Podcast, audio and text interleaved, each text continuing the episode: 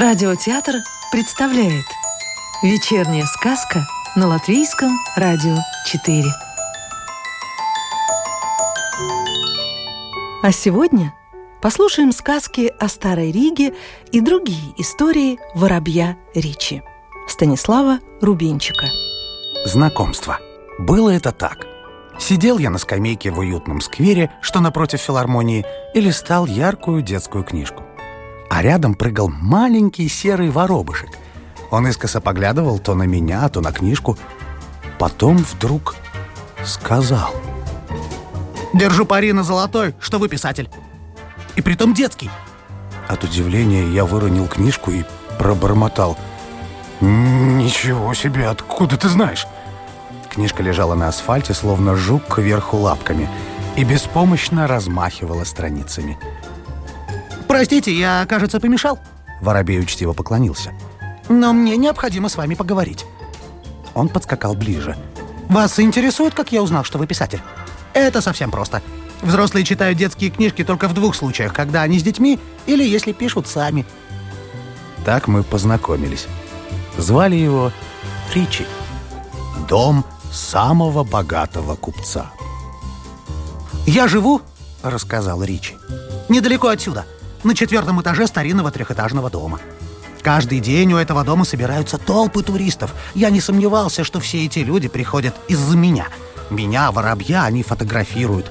Мной так громко восхищаются, и обо мне, размахивая руками, рассказывают экскурсоводы. Я принимал достойную моего положения позу и гордо сидел на своей крыше. Так до конца моих дней я и остался бы в неведении, если бы не одно обстоятельство. Надо вам признаться, я очень любознателен. Швырнут в меня чем-нибудь, я, конечно, улетаю, но тут же возвращаюсь посмотреть, чем это бросили. Так вот, сидя там на крыше, я терялся в догадках, что обо мне рассказывают. В груди моей боролись гордость и любопытство. Как быть? Спуститься вниз и послушать или, или остаться наверху? Однажды мое сердце не выдержало, и опустился на подоконник в первом этаже. В этом доме, рассказывал экскурсовод, жил когда-то самый богатый купец Риги Иоганн Рейтерн. Сам король не раз занимал у него деньги, и купцу был пожалован. В это время на соседней улице загремел самосвал. Трам-бам-ли, трам-бам-ли, бах-бах-бах-бах-бах! Я так и не услышал, что пожаловали купцу. Сейчас в доме продолжал экскурсовод, находится...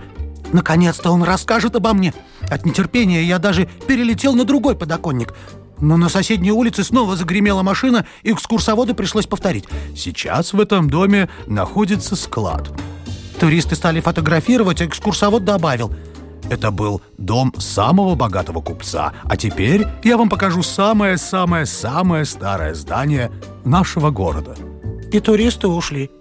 Церковь Георгия. Обо мне экскурсовод не сказал ни слова. Значит, я самый обыкновенный воробей? Мною овладело такое отчаяние, что я лишился чувств и чуть не свалился с подоконника. Впрочем, тарахтение очередного самосвала подействовало на меня живительно. Я вспорхнул и полетел догонять туристов. Я уже говорил, что любознательность – основная черта моего характера.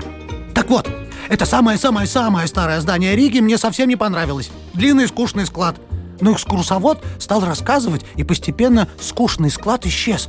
И на этом месте вырос мощный рыцарский замок. Его стены, выложенные из известняка, так и сверкали на солнце. Из замка выехали закованные в латы рыцари и, обнажив мечи, устремились на горожан.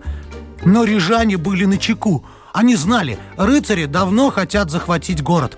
Загудел набат на соборе Петра – и горожане, срывая со стен оружие, бросились к месту боя. Рыцари были разбиты, а разгневанные рижане разрушили разбойничье гнездо, Белый замок. От него осталась лишь церковь Георгия, вот этот длинный скучный склад. Экскурсовод повел группу смотреть еще что-то самое-самое-самое, и я полетел за ними. Чудо! Так я следовал за туристами до конца экскурсии. Потом упустился на железную тумбу отдохнуть. Странное дело, сколько раз я пролетал по этим улицам и никогда не замечал, что дома, мостовая и даже каждый булыжник мостовой разговаривают. А тут слышу, тумба, на которой я сидел, говорит такой же тумбе на другой стороне улицы. Этот воробей, наверное, и не догадывается, что я самая знаменитая городская пушка «Ворон». Я посмотрел, и что бы вы думали? Обе тумбы действительно оказались пушками, наполовину ушедшими в землю.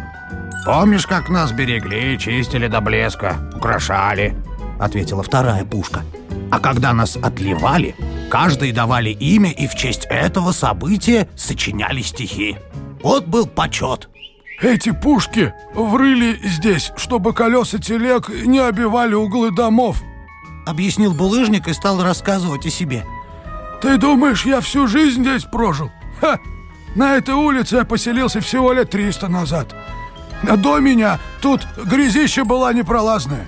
Раньше мусор выбрасывали прямо из окон. Представляешь, что после дождя делалось? О, ха, сколько раз магистрату приходилось отменять праздничные шествия по случаю уличной грязи. Представляешь, такие дни богатых горожан носили на носилках, а те, кто победнее, надевали деревянные башмаки или вставали на ходули. И это продолжалось, пока в чью-то гениальную голову не пришла мысль обратиться за помощью ко мне, булыжнику. Э, каждого крестьянина, приезжавшего в город, обязали привозить по нескольку камней. Булыжник помолчал минутку и с гордостью закончил. И только когда замостили все улицы, город вздохнул свободно.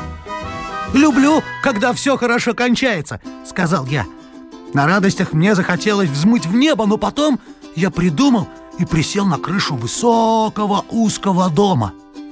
«Послушай мою историю», — сказал мне дом. «Я амбар. Когда-то нас амбаров было в городе очень много. Ты, вероятно, знаешь, что Рига была торговым городом. Весной, как только сходил лед, в гавани появлялись суда. По случаю прихода первого корабля устраивалось замечательное празднество. Горожане радовались, э, что, наконец, кончилась зима, а вместе с ней холода, болезни и голод. Многие теперь смогут найти работу, ремонтировать корабли, перевозить грузы. Все жители высыпали на берег Даугавы. Впереди шла молодежь в карнавальных костюмах, юноши и девушки несли соломенное чучело, изображавшее зиму. За ними музыканты с флейтами, скрипками, трубами и барабанами. Соломенное чучело бросали в костер. Гостей одаривали и приглашали в город. Кое-кто из купцов э, на радостях выкатывал для народа бочку пива. Да, магистрат устраивал состязание стрелков из лука, а на специально сооруженных помостах под звуки скрипки певцы исполняли баллады. Этот праздник весны горожане любили больше всех других – а на следующий день люди принимались за работу, и мы, амбары, заполнялись мехами и солью, пряностями и зерном, оружием и тканями. Товары в основном хранили летом и осенью, а в остальное время под нашими сводами различные братства за плату устраивали собрания, бедняки играли свадьбы, а порой выступали труппы бродячих артистов. Мне уже 300 лет, но до сих пор я служу городу и храню товары. Сказку читал актер Родион Кузьмин. Доброго вечера и до новой встречи в понедельник.